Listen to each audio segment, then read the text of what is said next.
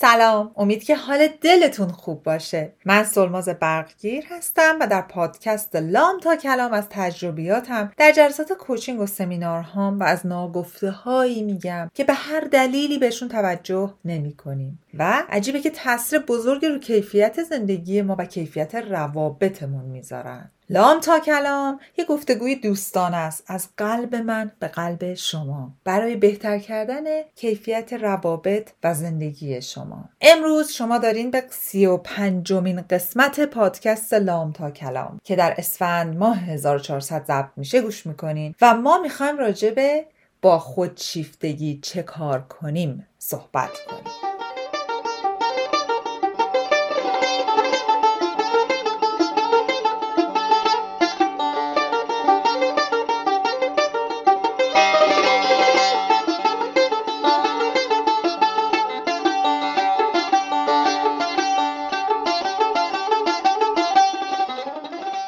خب قبل از اینکه این اپیزود رو شروع بکنم من یه معذرت خواهی و اصلاح برای اپیزود قبلی دارم. یه جایی تو داستان نارسیست به جای که بگم اکو نارسیست رو نفرین می‌کنه گفتم نارسیست خودش رو نفرین می‌کنه. اینجا رو عذرخواهی می‌کنم. اگه اونایی که نشیدم می‌تونم برم دوره گوش کنم ببینم من چی گفتم. حالا بریم سراغ پادکست. در اپیزود 34 پادکست لام تا کلام من راجع به پدیده خودشیفتگی در واقع اختلال رفتاری خودشیفتگی با شما صحبت کردم. یه عالم نشونه ها و علائمش رو بهتون گفتم. بهتون گفتم که چه تاثیر رو روابط می‌ذاره و یه کوچولو هم بهتون توضیح دادم که چطور با کار کردن روی خودمون در یک حد و مرز خیلی جمع و جوری می‌تونیم خودمون رو محافظت کنیم. امروز من می‌خوام یه خورده بیشتر به جواب سوالهایی بپردازم که خیلی تکرار شونده بود. براتون توضیح بدم. و یه کوچولو راجع به اینی که ما تو تربیت کودکان و بچه ها چقدر این پدیده خودشیفتگی رو می‌تونیم بیشترش بکنیم و اصلا از کجا شروع میشه یه ذره صحبت کنم و چند تا راهکار تا ببینیم که آیا این به یک اپیزود دیگه هم خواهد رسید یا خیر. اول از همه یه سری حقایقی هست که نباید در مورد ماجرای خودشیفتگی فراموش کنیم. یه عللی داره که ما من همش دارم تاکید می‌کنم که ما باید برای این ماجرای خودشیفتگی چه خودمون قربانی هستیم چه شخص خودشیفته هستیم باید به یه مشاور مراجعه کنیم. چرا؟ مطلب اینجاست که دوستان یه تستی هست به نام نارسیستیک پرسونالیتی اینونتری یه تسته که این یه روش برای اندازهگیری صفاتی که مرتبط به خودشیفتگی هستن. نه برای تشخیص خود اون شخصیت خودشیفته. اینو چون ازم زیاد پرسیده بودیم بهتون میگم. الزاما برای اینکه ما یه رفتار بیمارگونه و آسیب رسان داشته باشیم لازم نیست که اختلال شخصیتی داشته باشیم. داشتن صفت های خودشیفته به حد شدت دار با شدت و هدت می‌تونه باعث بشه که ما به بقیه آسیب برسونیم. بنابراین این نگردیم میگه آیا من خودشیفته هستم یا نیستم. خب بابا ما می‌تونیم. اصلا اونجوری تشخیص این دیسوردر رو نداشته باشیم ولی با یه سری حرکت ها بقیه آزار بدیم. امروز اتفاقا با یه نفر داشتم با کلاینتم صحبت کردم اینو گفتم. گفتم فکر نکن کنیم ما که مثلا من سلماز ندارم مسلما من یه سری از خصوصیت ها رو دارم. ما همه برای حیات و مماتمون احتیاج داریم که به خودمون ایمان داشته باشیم اعتماد به نفسش بشیم همه اینا. اینا یه مجموعه عوامل اینا رو نباید با هم قاطی کرد. و من اصلا توی این پادکست به شما تشخیص نمیگم. شما قرار نیست از توی این پادکست روانشناس متولد چین فارغ التحصیل من خودم روانشناس نیستم. من هنوز دارم درس می‌خونم. علت اینکه این تاپیک رو من انتخاب کردم این پرسش های تکرار شونده انقدر دیدن آدم هایی که تو روابطی هستن فوق العاده سمی با اشخاصی که اصلا دیسوردر رو دارن و هیچ کس نمی‌تونه بهشون بگید هیچی به خاطر اینکه به شدت اعتماد به نفس بالای خودشون نشون میدن و با تحقیر و همه اون چیزایی که میگین دارن میرن جلو. اینو گفتم اینجا یه چیز جالب بگم. یه دارک تراید هست یک سه‌گانه تاریک سه‌گانه تاریک که با آدمای خودشیفته ما درگیر میشیم. یکیش خود بزرگبینی وحشتناکشون. یکی دیگه عدم احساس تاسف و تاثر برای هر کس دیگه. اگرم یه جایی احساس ناراحتی بکنم مثلا یه شرمی باشه همونجوری که بهتون گفتم مال اینه که تو تو باعث شرمساری. من شدی آبرو منو بردی اصلا. به reputation و اسم رسم من آسیب رسوندی. یکم یه بازی با مردم یعنی دائما این بازی رو دارن انجام میدن با آدمای دیگه. و ما باید مواظب باشیم توی این مثلث گیر نکنیم. این مثلث این سه‌گانه خیلی سه‌گانه تاریک و ترسناکی حالا علت ها زمینه های این ماجرا چیه؟ یکی اینکه خب upbringing و کودکی و نحوه بزرگ شدن ماست. همونجور که بهتون گفتم ممکنه در یک تحقیر و ستایشی گیر کرده باشه بچه. یا یا ضربه های روحی خیلی بزرگی دیده باشه توجه مشروط گرفته باشه. یکی هم ممکنه که که حالا من توی این قسمت بچه ها می‌خوام بهتون یه مثال رو بزنم که یادم میاد که این دکتر فانی یه جایی توی سمینارهای workshop های خود فکر کنم narcissistic personality disorder بود که اینو گفتم. من این خیلی تو ذهنم مونده. مثال سیرکو زدم. ببینید حیوانی که توی سیرک هست یه موجودیه که برای چیزی که ابدا براش ساخته نشده داره تشویق میشه. مثلا میره زیر نور مثلا فیل آخه فیل که ساخته نشده که بره تو سیرک تو چادر یه روی خورتومش چیزی بچرخونه. درسته؟ بعد از اون این فیل این همه این کارا رو می‌کنه که چی؟ که همه واسش دست می‌زنن تشویقش می‌کنن. پشت صحنه چه اتفاقی میفته ما چقدر فیلم ها رو دیدیم که نشون میده که اون حیوانات چقدر ابیوز میشن چقدر باشون بد برخورد میشه. بهشون غذا نمیدن جای تنگ و تاریک نگرشون میدارن همه اینا. ولی موقع نمایش چیه؟ تو نورن و همه اینا. این ماجرا یه ترکیبی یه ترکیب رفتاری ایجاد می‌کنه که از توش انسان خودشیفته در میاد بیرون. همین مثال سیرک میاد توی روانشناسی رو بچه ها کجا؟ من چند وقت پیش با یک client صحبت کردم که می‌گفت مادر من تمام اهمیتی که من براش داشتم اون قسمتی بود که من جلوی مردم چی از خودم نشون میدم؟ مثلا لباس مرتب بپوشم عرض به حضور شما چیز مثل خوب تنم می‌کرد به هم می‌رسید و همه اینا. فقط و فقط برای اینی که وقتی مردم میومدن تو خونه ما من درست نمایش بدم اگه آوازی بود بخونم اگه کاری بود بکنم درست پذیرایی بکنم فلان و اینا. بعدش که مهمونا می‌رفتن یا ما از مهمونی برمیگشتیم گفت بدو بدو این لباسا رو در بیلیاقت فلان جاشم که خراب کردی. نمی‌دونم. بعد می‌گفت اصلا اون غذایی که من جلو مهمون میخوردم اون نحوه نوازشی که جلوی مهمون جلو غریبه می‌شدم اصلا تو خونه اون خبرا نبود. یه تضاد بزرگی بود که من بالاخره نمیفهمیدم. من چیکار کنم که همیشه اونو داشته باشم به عنوان بچه؟ برای این ببینین این چقدر به شدت به روان آدما آسیب میرسونه. یه چیزی بهتون بگم من اینو خیلی توی روابط عاطفی هم دیدم. مثلا همسر میگه که من همسرم موقعی که جلوی همه است با من خیلی اصلا دو روی متفاوت داره با من خیلی خوب برخورد می‌کنه. نمیگم این الزام مال خودشیفتگی یا ممکن دو قطبی اینا هم باشه. ولی می‌گفت من ارزشم به اون کاریه که به اون قسمتی از رفتار و گفتارمه که باعث میشه که آبروش جلوی بقیه گرفته نشه. باعث میشه بقیه راجش بگم ببین چقدر خوب مواظب همسرشه ببین چقدر خوب همه چی درسته. می‌گفت ولی به مجرد اینکه وارد حریم خودمون شخص خودمون شدیم تحقیر و نگلکتینگ و اینا شروع میشه. یعنی یه دوگانه ای از توجه دادن و نگلکت کردن. و این خیلی زیاده. یه اصطلاح روانشناسی هم هست به نام cognitive dissonance که من اینو دیدم که آلندو باتن خیلی راجبش خوب صحبت کرده. فکر می‌کنم میشه ناهمخانی شناختی. نمی‌دونم واقعا ترجمهش چی میشه. به هر ترتیب یکی از سندرومایی که در اون هیته راجبش صحبت می‌کنن تو روانشناسی من نمی‌خوام خیلی تخصصی بشم ولی چون می‌دونم خیلی به دردتون می‌خوره می‌خوام بگم. سندروم فرزند نور چشمی یا گلدن چیلدرن سیندروم هستش. توی این سندروم ما فرزندانمون رو برای چیزهایی مواردی تشویق می‌کنیم.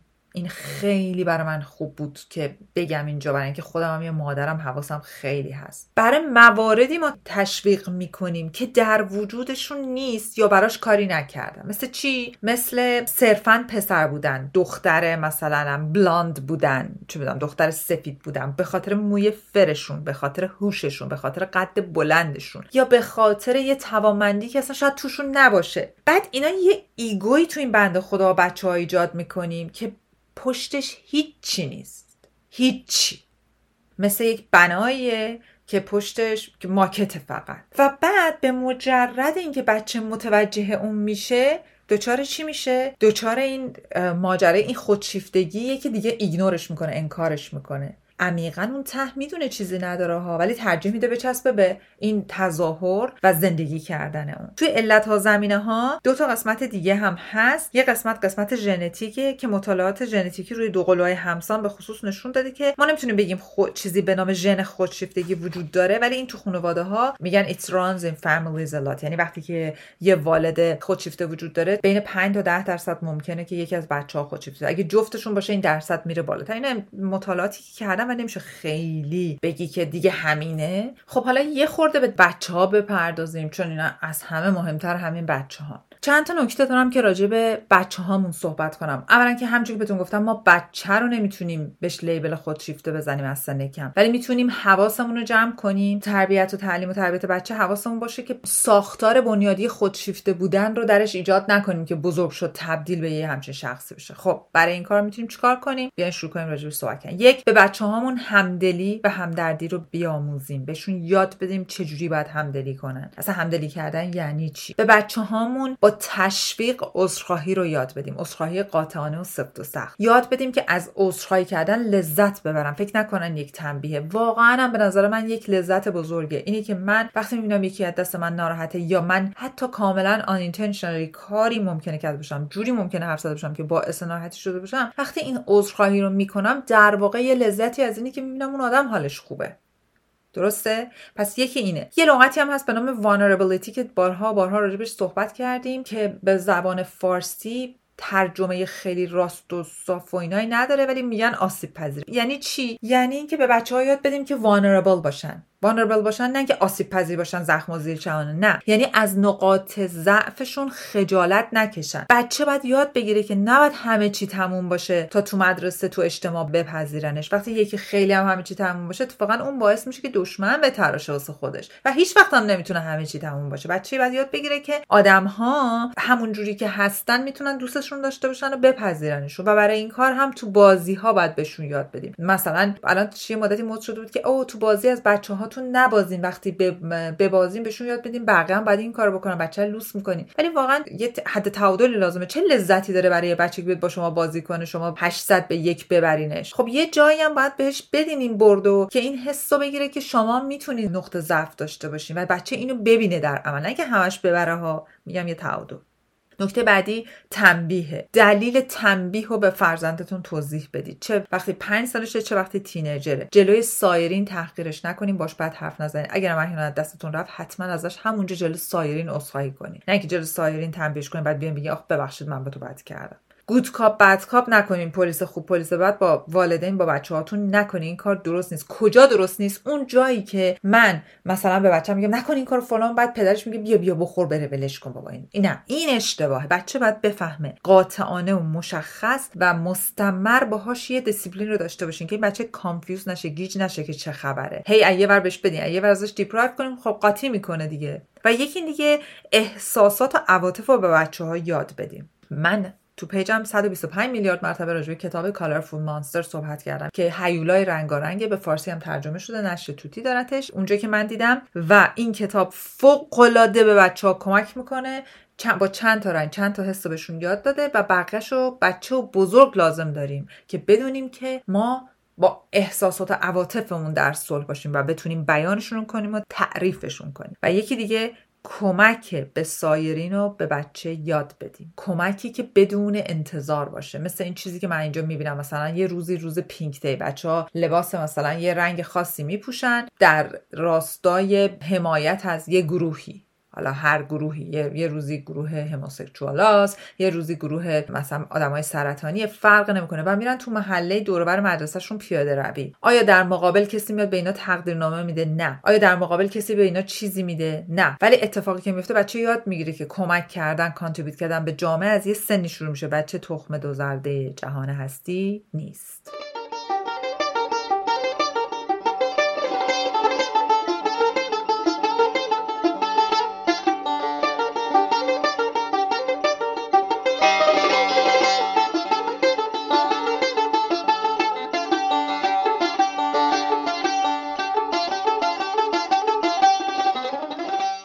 حالا من در راستای آسیبایی که در روابط با فرد خودشیفته بهشون می‌رسیم ممکنه دوباره یک اپیزود دیگه برم. منتها فعلا می‌خوام چند تا تیکره که خیلی اصطلاحای جالبی دفعه پیشم گفته بودم توش خیلی سوال پرسیدیم فکر کنم بیام اینجا یه بار دیگه چیزایشو توضیح بدم. برای اینکه براتون جا بیفته. وقتی ما تو رابطه با فرد خودشیفته هستیم یه اتفاقی که میفته لاو بامبینگ اتفاق میفته یعنی چی؟ یعنی اون چند روز یا یکی دو هفته اول مکسیموم یه ماه اول رابطه. اشغولانه شدید طوفانی خوب طوفان خوبا طوفان عشق و قلب و اینا بعد سریع فروکش می‌کنه. و جالبه که جالبه که خب خیلی دردناکه ولی افراد قربانی کسایی که با فرد خود چیفته هستن به طرز اعجاب آوری معتاد اون یه کوچولو زمان ماحصل رابطن و هر بار که می‌خوان ترک کنن به مجردی که فرد خودشیفته یه کوچولو گرمی و اینا نشون میده طرف به خاطر اون لبخند به خاطر اون حس خوب برمیگرده تو رابطه میمونه.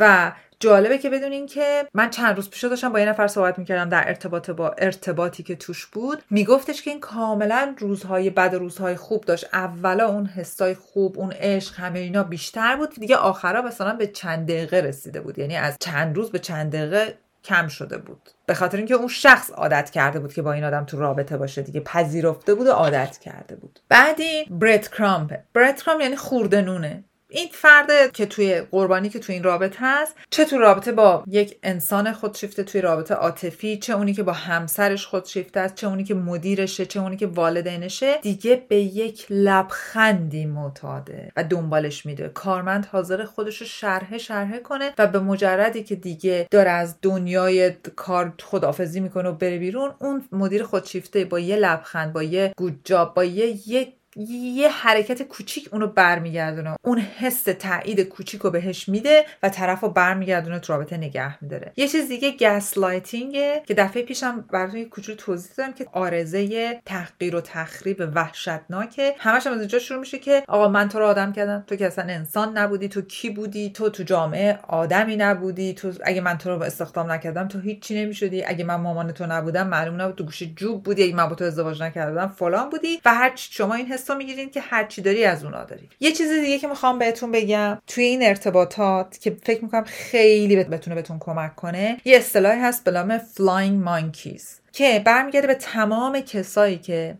توی این ارتباط شما با فرد خودشیفته هیزم بیار معرکه‌ن. اون فرد خودشیفته رو دارن support می‌کنن. به هر طریقی ها همه جوره دوروورشن و بهش کمک می‌کنن که این بیشتر به شما آسیب برسونه. این flying monkeys ا چه در دوره ای که شما گرفتار گیر و گرفتار آدم خودشیفته هستین چه موقعی که می‌خواین اون آدم بذارین کنار بسیار مهمن که حواستون بهشون باشه و نحوه برخورد باهاشون یکی از مهمترین موارد اداره رابطه با فرد خودشیفته است. یک اصطلاح دیگه که دارن که الان تو سوشال میدیام خیلی معروف شده بهش میگن گوستینگ که فرد خودشیفته یه باره نیست و نابود میشه. نه تلفنشو جواب میده نه هیچی. میشه نیست و نابود میشه. که حالا یه فیلمی هست که می‌خوام بهتون معرفی کنم راجبش صحبت کنم. تو اون فیلم این اتفاق خیلی میفته. اصلا این تریک و هیله اصلی این آقاست. یک اتفاق دیگه امنژیاست یعنی فراموشی. فراموشیش متو انتخابیه. انتخاب می‌کنه کجا یه چیز رو یادش بره. که قربانی همیشه میگه من بازم خیلی داشتم. مثلا کانت من می‌گفت ببین یه مسج به من داده یه وجب هر چه دهنش در به من نوشته. تو فلانی تو چنانی من تو رو فلان کردم من تو رو آدم کردم حالا بماند دیگه. خدا واقعا به هممون سب بده. بعد میگه درست مسج بعدی که یه هفته بعد به من داده زیر همونه که سلام در چه حالی چه خبر؟ من میگم خدایا این یعنی نمی‌بینم بالایی رو. در حالی که این فراموشی انتخابی اصلا فراموش کرده اینو فرستاده. تو ذهنشون مسج فقط یک تهوع عاطفی کرده بود. داده به شما هم چیزو گفته ولتون کرده به امان الله. رفته دنبال کارش دوباره میاد میگه خیلی خوب برمیگردیم. این کجاست این قربانی من؟ ابزار کار من کجاست؟ من ازش استفاده کنم. و یه قسمت دیگه همون کنترلینگ وحشتناک دفعه پیشم بهتون گفتم که یه چیزی که خیلی ها برای من گفته بودن که یعنی با آدمای کنترلگر چه فرقی می‌کنه؟ ببین من تیپولوژی شخصیتی نمی‌تونم الان اینجا برم من فقط دارم یه جنرالایز شده و عمومیت یافته میگم. ولی این قسمت رو بهتون بگم که این مدل کنترل این آدما اینجوریه. یک یه سری کارا رو که شما به راحتی خودتون می‌تونید پسش بر بیان ازتون می‌گیرن مثل پرداخت قبض مثل رانندگی کردن مثل جاهایی که کمک نخواستین. و شما رو تو اون قسمت ها فلج می‌کنن. دیگه نمیری گواهینامه بگیری دیگه قبضای خونه رو نمیدی. حالا اینجا یه ذره سختره تکساتو انجام نمیدی مالیات تو. بعد از یه مدتی میگم ببین تو چلمانی هستی. من همه این کارو من کردم و دیگه یواش یواش وارد مرزهای شما میشن و دیگه تمام است. خب حالا من می‌خوام یه دوره کاملی بکنم و راجب اینی که چه کارهایی میشه با این آدما کرد باتون صحبت کنم. اول از همه اولین چیزی که می‌خوام تو ذهنتون باشه اینه که اگر شما میرین پیش یک متخصص و مشاور شما نمیرین که اون فرد خودشیفته تشخیص بدید. خودشیفتگیشو یا نمیرید که درمانش کنید شما میرید آسیب هایی که به خودتون رسیده و حال خودتون رو بهتر بکنید. حالا تو این بازه چه اتفاقی میفته میمانه یه جای دیگه. ولی می‌خوام بهتون میگم انتظارتون رو کاملا واقع گرایانه بذارید. پس اولین کاری که ما می‌کنیم اگه بخوایم بریم تو solution راه حل ها ارزیابی کنین. نشونه ها رو بنویسین و هر کدوم از این نشونه ها که مثلا از من شنیدین یا با therapist تون صحبت می‌کنیم میشنوین. نشونه ها رو بین یک تا ده rate بدین نمره بدین و ببینین چقدر اثرات این نشونه ها بین یک تا ده کجای زندگی شماست. اگه هر چیزی از هفت بیشتر بود یعنی ده دیگه وحشتناکترینه. اونجاست که شما باید سریعا براش یه حرکتی بکنین. اونجاست که خطر وجود داره. وگرنه که با بقیش ما خیلی کار نداریم. دوم انتظاراتتون رو واقع گرایانه کنید این آدما حرف شما رو نمی‌فهمن. اگه یه بار خیانت کردن ممکنه باز خیانت کنن. اگه رئیستون شما رو پروموت نکرده هی دروغکی گفته بعدا تو بیورزی تو بیلیاقتی ممکن تا آخر عمرش کاریش همین کار با شما بکنه. وقتی شما با فهم و درک درست به وقایع نگاه می‌کنین و انتظاراتون واقع گرایانه است دیگه هی سورپرایز نمیشین و می‌تونین بهتر تصمیم بگیرید. سوم اینو بپذیرین که به مجردی که بخواین از زیر سلطه این آدما بیاین بیرون و خارج بشین کسی براتون فرش قرمز نمیندازه و ازتون تشکر نمی‌کنه تشویقم نمیشین. چه اتفاقی در عوض براتون میفته سرزنش. سرکوب تحقیر. ممکنه همه دار ندارتون ازتون گرفته بشه و فقط این مالی نیست. کاش فقط مالی بود. میان رو هویتتون. به خاطر اینکه هویت شما از نظر اونا بنده به اونا. و شما هستید که باید آماده باشید که بدونید این چیزایی که اینا میگن واقعی نیست. یعنی قانونا حتی ممکنه پوست شما رو حتی به عنوان رئیس بکنن. من پدری می‌شناسم مادری می‌شناسم که مثلا سر ارث و میراث گفته خیلی خب تو گذاشتی رفتی؟ من مادر که تو رو بزرگ کردم با من این کار کردی پس من الان دیگه ارث تو رو به تو نمیدم. یعنی در این حده. وقتی ما واقع گرایانه اینا رو ببینیم دیگه حالمون بد نمیشه. و بعد choose your goals choose your battles. یعنی هدفتون رو مشخص کنید می‌خواین چیکار کنید جنگ ها هم بپذیرید که اینا خواهند بود اونجا. و برای این جنگ ها آماده باشید. توی قالب مظلوم و سرخورده و اینا نرید. چون ما هرچی قوی تر باشیم بهتر می‌تونیم بفهمیم برای زندگیمون چی بهتره که انجام بدیم. یه چیز دیگه اون flying monkey های زندگیتون رو ببینین. پیدا کنین حواستون به اونا باشه. اونا رو هم باید با فرد خودشیفته از زندگیتون بندازید بیرون. شما نمی‌تونین. اون فرد رو بذارید کنار اون flying monkey ها که میمون هایی که این بر اونور میرن و بر شما خبر می‌برن و حرف و حدیث درست می‌کنن و فرد خودشیفته رو حواسشون بهش هست شما نمی‌تونید اونا رو تو زندگیتون نگه دارید اونا رو هم باید بندازین برن. و از همه مهمتر کمک حرفه‌ای بگیرید. بعد از هر حادثه ما استراب داریم. بعد از هر تصمیم وحشت بعد از فهمیدن یک مشکل یک دیاگنوز ما استراب داریم. استراب مثل پی فرق نمی‌کنه. افسردگی ممکنه بیاد. ممکنه اعتماد به نفستون به شدت کاهش پیدا کنه و ضربه بخوره. ممکنه دچار وسواس بشید. اعتیاد به توجه منفی بشید. اعتیاد به دارو. نشخار ذهنی اصلا وحشتناک با این آدما زیاد میشه. به خاطر اینکه شما هی با خودتون جسارت که ندین بهشون چیزی بگید هی با خودتون دارین تکرار تکرار تکرار تکرار می‌کنید یا باشه. کمک بازم میگم برای نجات شما باید باشه نه برای تشخیص مشکل اونا. شما نمی‌تونید نه اونها نه هیچ کس دیگر رو مجاب بکنید که چه مشکلی اونا دارن. ولی شما خودتون رو می‌تونید نجات بدید لطفا از تنها بودنتون نترسید. این تنهایی بدترین سندرومه خیلی بهتره که با خودتون تنها باشین و به جای اینکه با کسی باشین که انقدر بهتون آسیب برسونه تا می‌تونید ژورنالینگ کنین بنویسید بنویسید بنویسید. از آسیب هاتون بنویسید از برچسب‌ها لیبل ها بنویسید از زخم ها از فکرها از افرادی که دخیل بودن. و تو این نوشتن توجیه نکنین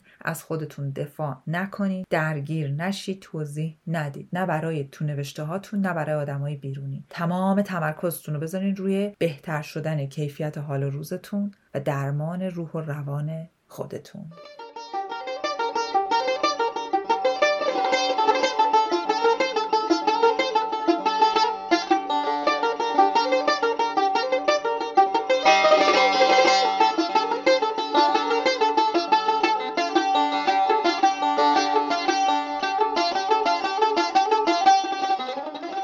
دوستان عزیزم خیلی ممنون از همراهیتون. ازتون عمیقا عذرخواهی می‌کنم. اگه به هر دلیلی این مبحث یه جوری بهتون آسیبی رسونده نه اینکه آسیب آزاری رسونده و ناراحتتون کرده ولی مطمئنم اگر یه حس ناراحتی هم داشته باشین یعنی به جای درستی خورده بعد روش کار بکنی. ولی متاسفم اگه درد داشته. آگاهی درد داره. خیلی زیاد. هم بیانش برای اینکه اون کسی که بیان می‌کنه مورد حمله واقع میشه هم دریافتش. من بهتون افتخار می‌کنم که اگه نیم ساعت تو روزم وقت داشتین گذاشتین این پادکست رو گوش می‌دید. بهتون افتخار می‌کنم که دارین سعی می‌کنین برای بهتر شدن کیفیت زندگی و روابطتون هر روز یه تلاش دیگه بکنین. ممنونم از حضورتون ممنون از کمکاتون ممنون از کامنتاتون. هر سوالی دارین بنویسید که ببینیم آیا اپیزود بعدی رو می‌خوایم به این ماجرا بپردازیم یا قرار بریم سراغ یک سوژه دیگه. مهدی پسیان عزیزم از کمک و همراهیت متشکرم. خیلی ممنون از کامنتات ممنون از موسیقی متن و زمان عزیزم خیلی متشکرم که با این توجه این اپیزودها رو ادیت می‌کنیم دلتون شاد و تنهاتون سلامت.